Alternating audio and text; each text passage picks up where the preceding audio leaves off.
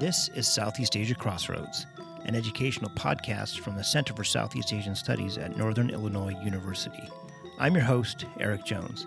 In this special episode, we sit down with musicians and musicologists Naomi Gingold, Heather MacLachlan, Gavin Douglas, and Michael McSweeney to explore a broad spectrum of music in Burma. Well, welcome to uh, Southeast Asia Crossroads. I'm your host, Eric Jones, and we are here at a very special uh, series of uh, editions that are coming out from the Burma Studies Conference 2016. Uh, maybe we'll go around the room and have folks introduce themselves from the Music, Cymbals, and Symbols panel. Um, do you want to start, Naomi? Uh, sure. My name is Naomi Gingold. Um, I'm an independent researcher as well as a journalist and music producer, audio engineer. Thanks. Hi, I'm Heather MacLachlan. I'm Associate Professor of Ethnomusicology at the University of Dayton. And I'm Gavin Douglas, Associate Professor of Ethnomusicology at the University of North Carolina at Greensboro. Uh, I'm Michael McSweeney. I'm a graduate student here at Northern Illinois University studying world music and uh, excited to be on this side of it this time. Great, thanks. Yeah, a lot of what uh, you like, if you do like the podcast, Michael's helped out from behind the scenes. Um, so maybe we'll have, for those of us who weren't able to join, folks who tell a bit about uh, their paper, and then we can find connections and intersections. Gavin, do you want to start? Sure, sure. Um, yeah, I led off the uh, the panel with the talk on um, Dhamma instruments. So by Dhamma, I mean uh, the teachings of the Buddha in Theravada Buddhism, the the Buddhism that's practiced in uh, in Burma. There is a a precept that requires monks and devout Buddhists to abstain from music, theater, dance, and, and perfume, actually, the text goes. uh, all of these things that, that cultivate attachment to the world. Okay. And I, in other studies, I've sort of explored what that actually means um, amongst the people that you know practice Buddhism and are musicians at the side.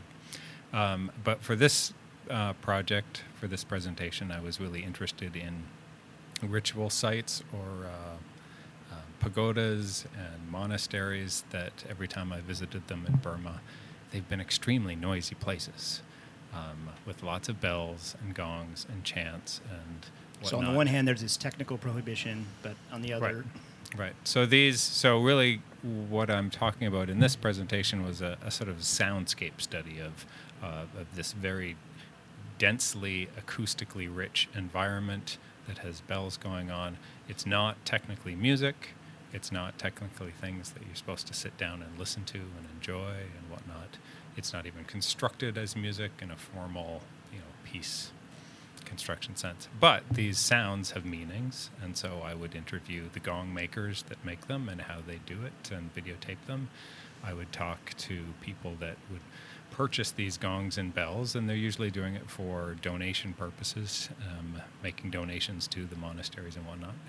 And then I'd also talk with the devout laity and the monks who would um, have comments to make on these sounds and how they sort of intersect with Buddhist philosophies on, you know, the way you're supposed to be thinking of the world, um, the way you're supposed to be um, thinking about your relationships with other people, and listening to these sounds then becomes a facilitator of the meditation practice that you might be doing or whatnot. So yeah, I'm focusing on particular bells and and the way that they're helping us think about loving kindness, um, striking a bell as you make a donation, and by striking it, you are inviting other people to participate in your donation and and um, you know earn the karmic merit that you're making with that donation. And and when I'm also listening to a bell, I might be hearing other some other people earning karmic merit because they've just struck the bell, and by listening to that, I'm invited to reflect on the joy and the success that they're having. Um, so these are sort of internect, intersecting with particular Buddhist concepts of metta, loving kindness, and how do we cultivate that mind state of loving each other, and mudita, this concept of sympathetic joy and taking joy in somebody else's successes and somebody else's accomplishments as somebody else's karmic merit. And that's a pretty tough thing to do. and I think we all know that. And so, in this, you know, when monks are talking about these bells in the context of ritual giving, this is the way they talk with it about it, and I found that pretty interesting. So, Yeah, thanks. Uh, let's we'll talk more about that. Heather, you want to? Yeah, uh, the paper that I gave uh, is excerpted from an article that I just published in a new journal called Metal Music Studies. So it's exciting for people like me Great and Gavin. title. by the way. Yeah, um, that heavy metal is now uh, becoming a subdiscipline of music studies and being taken seriously by scholars. So uh, there's virtually no scholarly writing about heavy metal in Burma, and uh, I could not, you know, um, claim to lay out any kind of definitive territory. But what I did do in this article was explore how journalists have been writing about heavy metal and trying to distinguish um, that there is more than one metal scene in Burma. That isn't often acknowledged by journalists. Um, the scene that they focus on is um, what they would describe as underground or um, independent metal scene, so it has a very different uh, sound than uh, the people in the mainstream media who also, or mainstream music industry in Burma who also play heavy metal. Um, but what the journalists are interested in is not so much the sound. Uh, they never seem to reference the lyrics that are being sung or shouted by these uh, Burmese underground metal musicians. Um, rather, they impose what I argued was that they impose their own um, meta narrative, this idea that's actually very popular in Western academia that um, almost every cultural phenomenon that we can analyze is some kind of resistance against some kind of oppression. And so this is what they tend to see this underground metal as is um, and it's an easy uh, story for them to write. Of course, we know that uh, Burma was home to one of the world's notoriously repressive regimes for much of the 20, 20th and beginning of the 21st century. Um, and so it's a frame that's too easily and, and um, incorrectly applied, I think. Thanks. Um, all right, and, and finally, Um, by the way, I realized um, I, I didn't say who I work for when I had to introduce myself. That might be a good idea. So Please maybe do. I should reintroduce myself. Hi, my name is Naomi Gingold. I'm an independent researcher and a journalist. Um, until recently, I was working um, full time as a freelancer for PRI and NPR in Asia, and more recently, am at the NPR station in Phoenix. Um, I'm also a music producer and engineer. we'll be uh, taking your critiques uh, later after the podcast. Tell us about your paper. so, um, so I read about um, a lot about hip hop, um, but this paper was really focused on um, politics because really I, I kind of look at um, the intersection of media, politics, and technology in Burma, um, kind of through the story of hip hop. And th- this specific paper is looking at how because kind of what Heather talked about this meta narrative um, of Burma and how this um, Burma was home to one of the most repressive military dictatorships. There has been a tendency for academics and journalists to kind of focus on topics and stories centered around this centered around this kind of explicit politics. So like the politics of the military government, the negative fallout in society from that, from the military government, as well as um, resistance to them, um, but kind of resistance as readily understood as resistance through our own Western lens of what resistance might look like. Um, so, and it's been a, a little bit of a problem because just focusing on what I, I refer to in shorthand as the politics of the state has had um, an adverse effect on literature on Burma. Um, because topics that on the surface that haven't seemed political, that are political if maybe if you scratch the surface a little bit, but they've kind of been overlooked um, and in some cases misrepresented. Um, so, and I think a big part of that reason is because we bring with us um, our own understanding of what politics is and what it should look like and what resistance even should look like. Um, and so I kind of go on an ethnographic journey to explore well, what does politics actually mean in Burma? Because it turns out that there are pretty big distinctions between the way that Burmese used um, and define politics than people from abroad do, and it has to do a lot with the extended years of military rule. Um, and so I guess I kind of bring it around to say the show that kind of exploring these local differences, the differences between meanings, um, kind of opens up a lot, um, and is really important for any analysis that you do uh, in Burma or really anywhere. Um, it's just really important, and I think it's really important for us to like look at our own assumptions of how we approach things, um, because we bring our own definitions and our own understandings of things to places, and that's fine, as long as we kind of make sure that we also don't privilege that over what we're hearing necessarily from the people we talk to and study.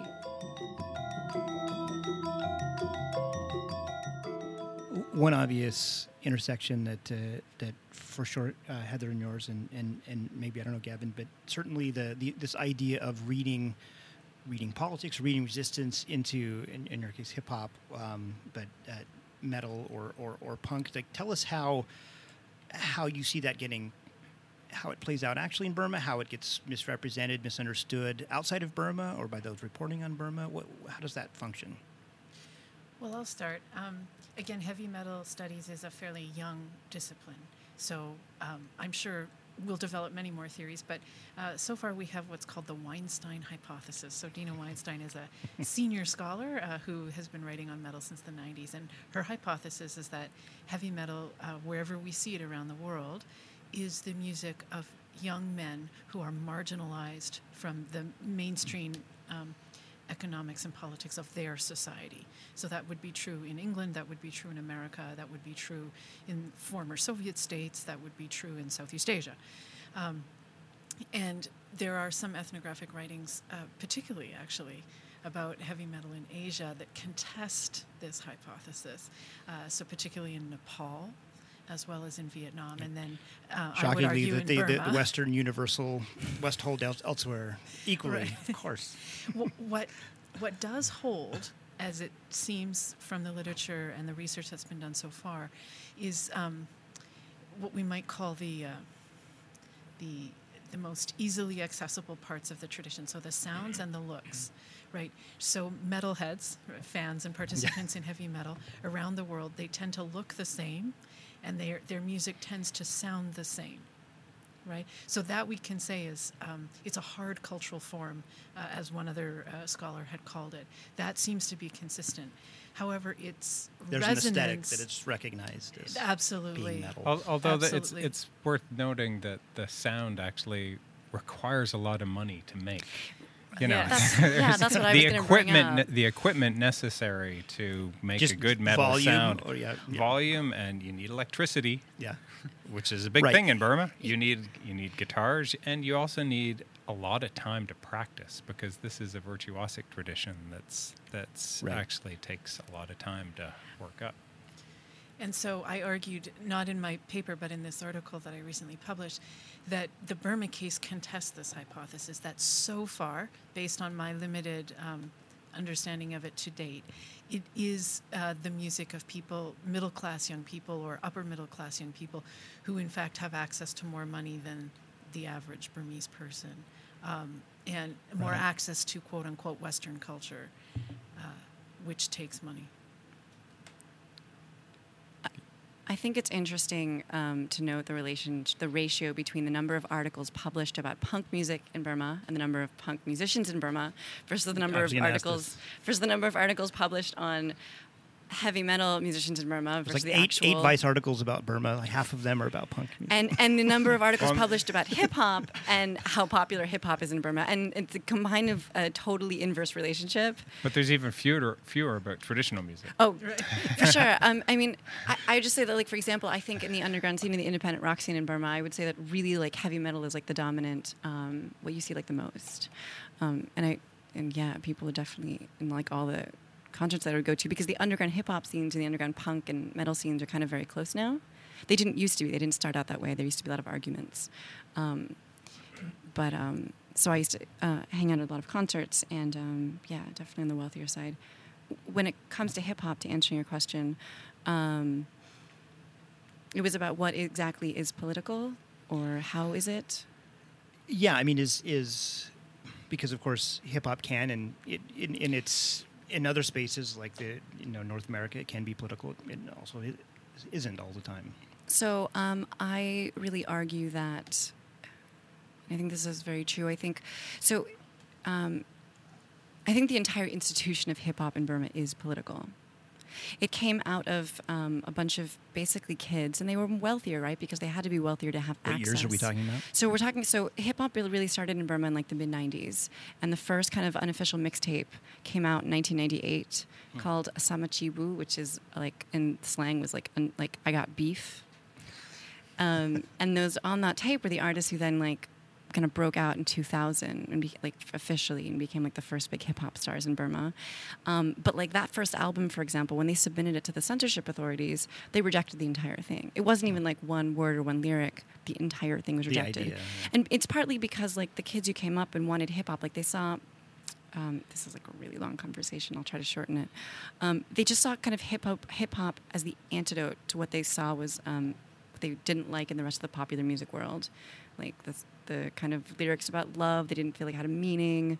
So just there are just a lot of. I guess I'll, just sum it up to say that there were a lot. They were, you know, in some ways they were fighting against their parents, and they were fighting against the rest of the music world, who kind of didn't take them seriously and didn't like them. And then the military system didn't really like the hip hop kids. Everybody kind of viewed them as just rude. Um, and they were kind of fighting to be like, no, we're artists, we're creating art, um, but they were bringing in these like So ideals. they, they didn't lean into the rudeness, like, hey, we that's Well, they did, but in very subtle ways. So, um, you know, like they wanted to make hip hop, and part of hip hop is is talking about truth and reality and things like that, which is like was taboo in Burma, right? Um, so you had a split in some ways. You had some kids who were more who were like, okay, we'll kind of go along more with the military line, and those were like the commercial artists, what we call sellout to in the U.S.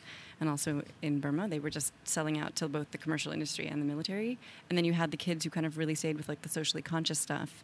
It just wasn't apparent because like little things that they would do, um, like slang, if they were talking about parties, like getting drunk, like they weren't allowed to do that, even that kind of thing. So like all of it kind of became politicized, and even the people who weren't trying to be like socially conscious rappers, um, they got in trouble for the clothing they would wear. They weren't allowed to be on TV. Um, so just so much of the entire culture of the whole thing was very inconsistent, let's say, and kind of pushing back on military boundaries of what was okay. And in the end, um, they really changed those boundaries because today hip hop is huge in Burma. So. It's also worth pointing out that um, as scholars, and most of the people who work in Burma studies, sadly, are not Burmese. In other words, not insiders, but people who come from European countries and the United States. Um, but of course, so we come as outsiders and we see what we see. And it's um, easy to see in the military era, the military, right, and the uh, control that they have over the government. What was fascinating to me after I had been there for some time, looking at more mainstream pop musicians, was all the musical activity that happened outside of the censorship system, and there's quite a lot. So it's important always to remember that people have agency, and this is true even in the most repressive um, contexts, that individuals and groups of individuals will exercise choices that are seemingly forbidden if all you uh, acknowledge is the official government discourse. Yeah, but the the go, the official government discourse was very loud, though, and the Yes. fact that anything Western, in fact, anything international, was um, suspicious. So, by just by virtue of that, any foreign musics, including classical musics in some contexts, could become political and could be read as political depending on how you're doing it. So, it's not specifically hip hop or heavy metal or anything else. Everything is going to have at least some element of being read as political and potentially subversive. So, it needs a little bit more scrutiny.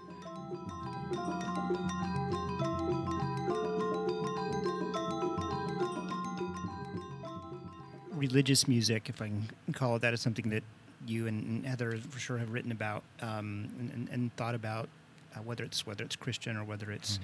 whether it's Buddhist. How how would you describe the the kind of the lay of the land for? Is is is quote unquote religious music uh, something that's consumed widely in Burma by by by lay people? Is it uh, Well, in, in my talk, um, I think I make a point about, um, you know, a lot of religious music is.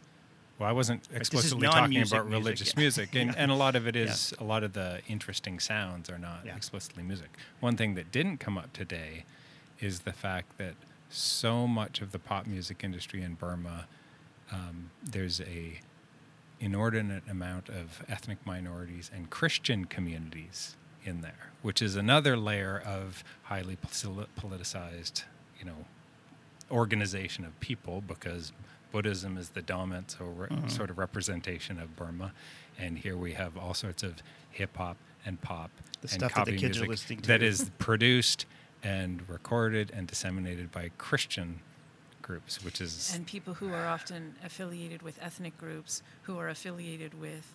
Um, insurgent armies right. who have contested the central state, right? So just to say like I am Karen or I'm Kachin or I am Chin or something like that um, is it might be somewhat similar to saying that I'm I am a minority other, I'm a religious other, and I'm also yeah. performing. Right. Yeah. It, yeah. What layer of politics, what mm-hmm. layer of political are we actually talking about here? The word political at this point starts to mean a gazillion different things and becomes yeah. a useless term because right. it's very different to politicize yourself in a gendered way or in a religious way or in an ethnic minority way or in a and because of the the word political and politics was so dangerous in Burma, that's kind of what I was talking about in my paper today. People won't self-identify that way, even if they're doing something that they might recognize as political or might not recognize.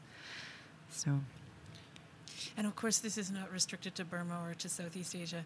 Um, I mentioned to you earlier, Eric, that I'm studying the LGBT uh, choral movement here in North America, and it's amazing how among Native English speakers, white middle so these class are overseas people. Burmese, or, no, or these are no. these are just okay. These are white Americans. Okay. This is a different community, um, and you know they belong to these choirs that have these mission statements that they you know quote to me that say mm-hmm. you know we're all about changing the world and that kind of thing. Right.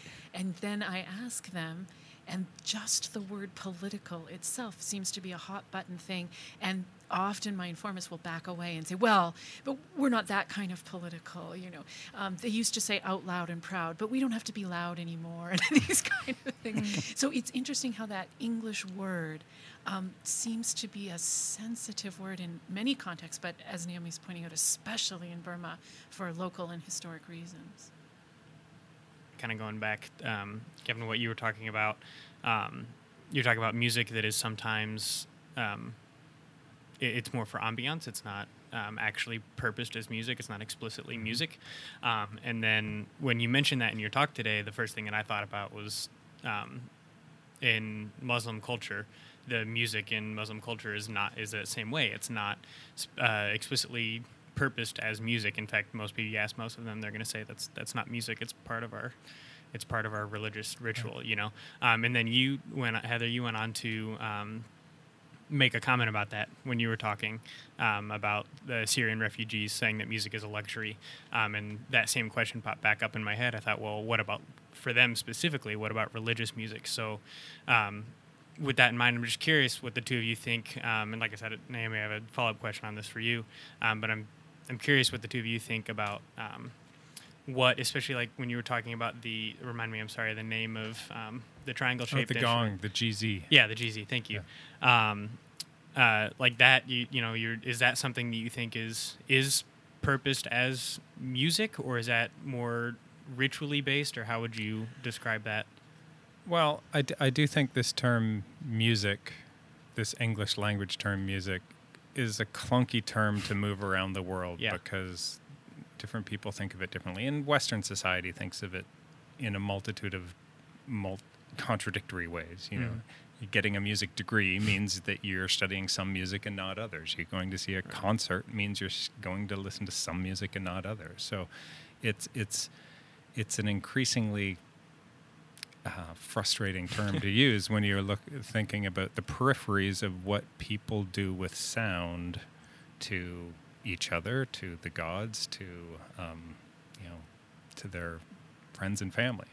Um, yeah, there's definitely parallels with uh, the Islamic tradition that has um, a little bit more emphatic divisions between what counts as music and what doesn't.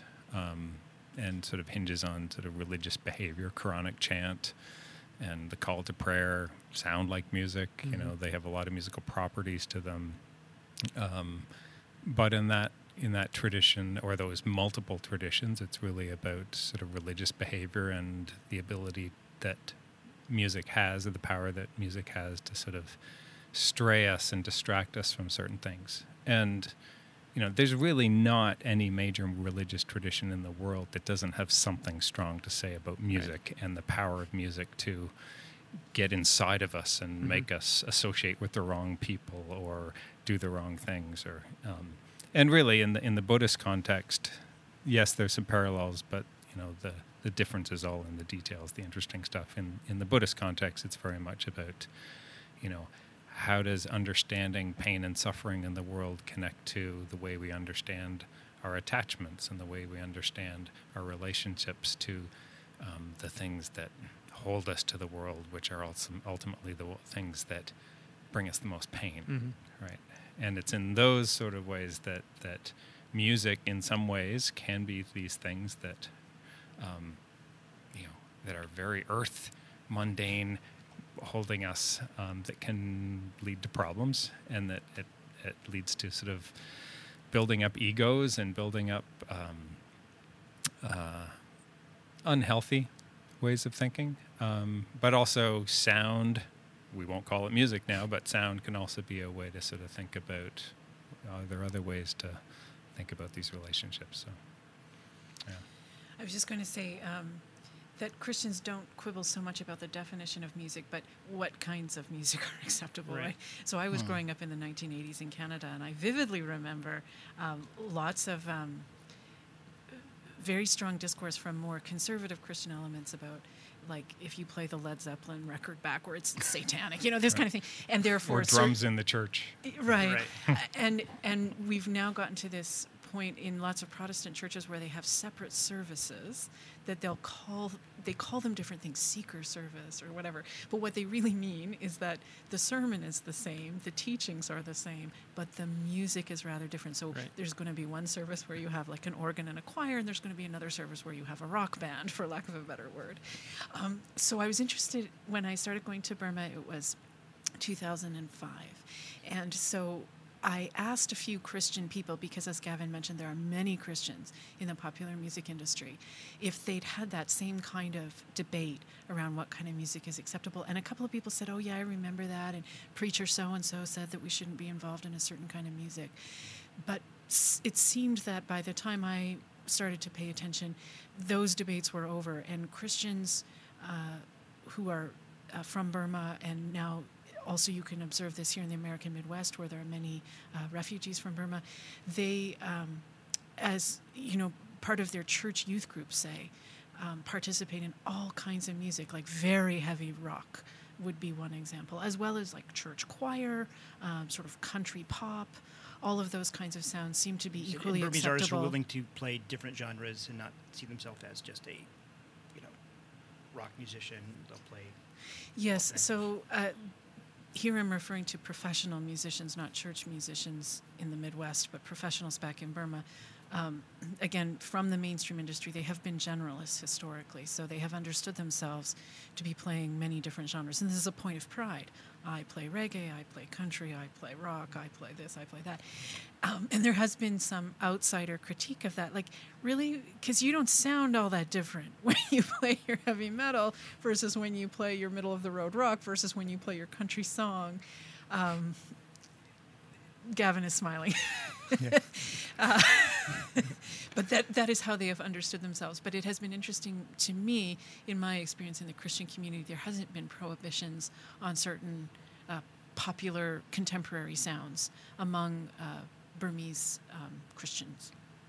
And, and in the, the Buddhist context in, in Burma, there's more, there are communities of lay Buddhists that write songs that write songs about Buddhism um, that are somewhat controversial. Um, and when you ask monks, and of course, most of the population has is very close with the monks, and many of them have been monks in the past. So um, the monks are not high up on the hill; they're part of the community. Um, but traditionally, Burmese um, Buddhism has not allowed for music to be an offering which is um, common in the Theravada tradition for music not to be part of rituals, music not to be ex- an acceptable offering. Um, in the Mahayana tradition, that's very popular. you, in Tibet and in China, you can make a musical offering to deities or whatnot, um, and that's great. Well, here in, in the Theravada tradition and in Burma, we have a a rich tradition of making offerings, and so there's certainly a lot of musicians in Burma today who think, well, these are my talents. Why can't I, as a good Buddhist, contribute my musical talents to the temple? And I've seen some negotiations, some interesting conversations with composers and monks who are trying to sort of push this envelope because they're they're now aware of what Tibetan Buddhists are doing. They're now aware of what Chinese Buddhists are doing, and they're sort of realizing, well, ours is the more conservative Buddhism, but um, I'm a professional musician and I'm also a devout Buddhist. And in my older years, I want to write songs about this and I want to have them performed at the temple. And I need the sanction of the monks in order to do that. And these are sort of interesting dynamics going on in the country right now. Um, there are a couple things that I wanted to add. Uh, also, you know, hip hop really grew up um, in a kind of an antagonistic relationship with the rest of the music industry. So, and also, you know, for, to make a hip hop song, you really need a computer. You need to make beats. Right. So when we talk about like you know the popular, the general musicians in the popular music world doing everything, the one thing I would say they really didn't do was hip hop. Yes, it was a very kind of different um, group of people who kind of brought that up, and like there was a lot of antagonism between the different um, groups. They also didn't see them as real musicians. You're like, oh, you're using computer music. What's that? Um, and you know, I mean, it's interesting. The very first person who became the first hip hop beat producer is really just the kid that everybody knew who had a computer. Right. Um, and the the other thing I guess I was going to say is that I think underground um, metal musicians, I think, are pretty strict about playing metal. I don't think they're yes. they're pretty into that. I don't think they would be like, no, I'm gonna go play like a nice pop song now. Yeah. yeah, and in fact, this is one way that they really distinguish themselves Maybe from punk punk kids too. Yes, we perform only that. We specialize in this one genre that we value as um, important above all others, and that's all we play, and we're proud of that. If you're gonna have long hair like Gavin, you've got to, yeah. you know, right? You've got, you gotta live it.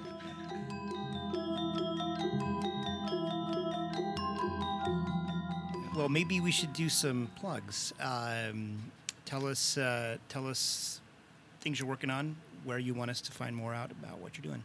Ah, well, you can certainly visit my website connected to the University of North Carolina at Greensboro. I've written a, a, number of things over the last 10, 15 years on music and politics, music and ethnicity. Um, wrote a book on uh, music of mainland Southeast Asia um, through Oxford that that talks about some of these issues in Burma, but also through um, Thailand, Cambodia, and Vietnam, sort of the whole mainland area.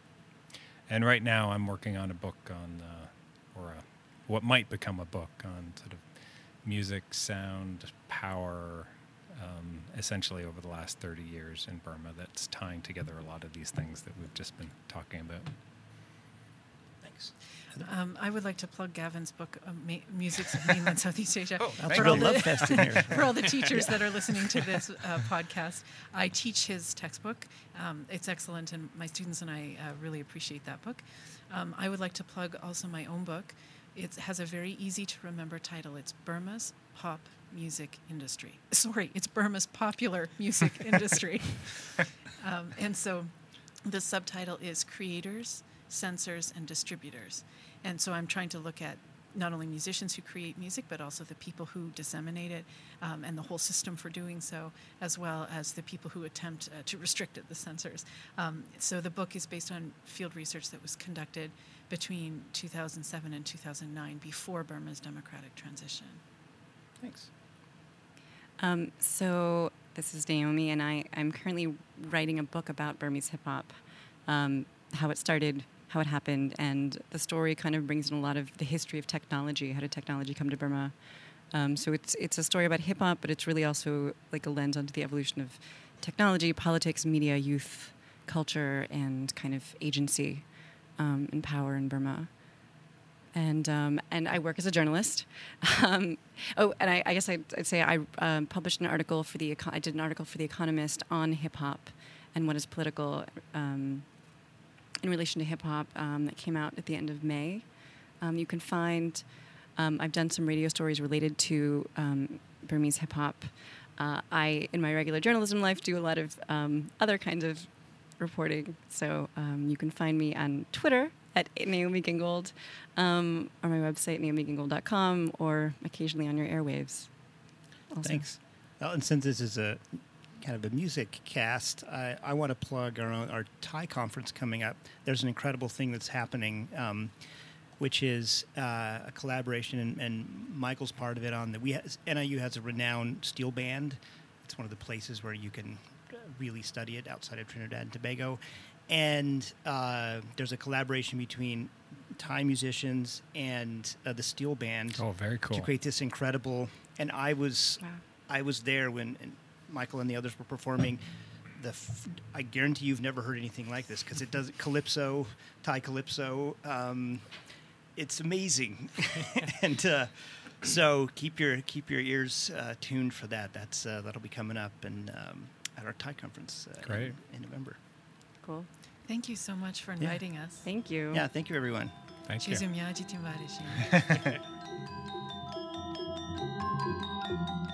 Southeast Asia Crossroads would like to thank Michael McSweeney for producing this episode. More information about the music can be found in the episode description.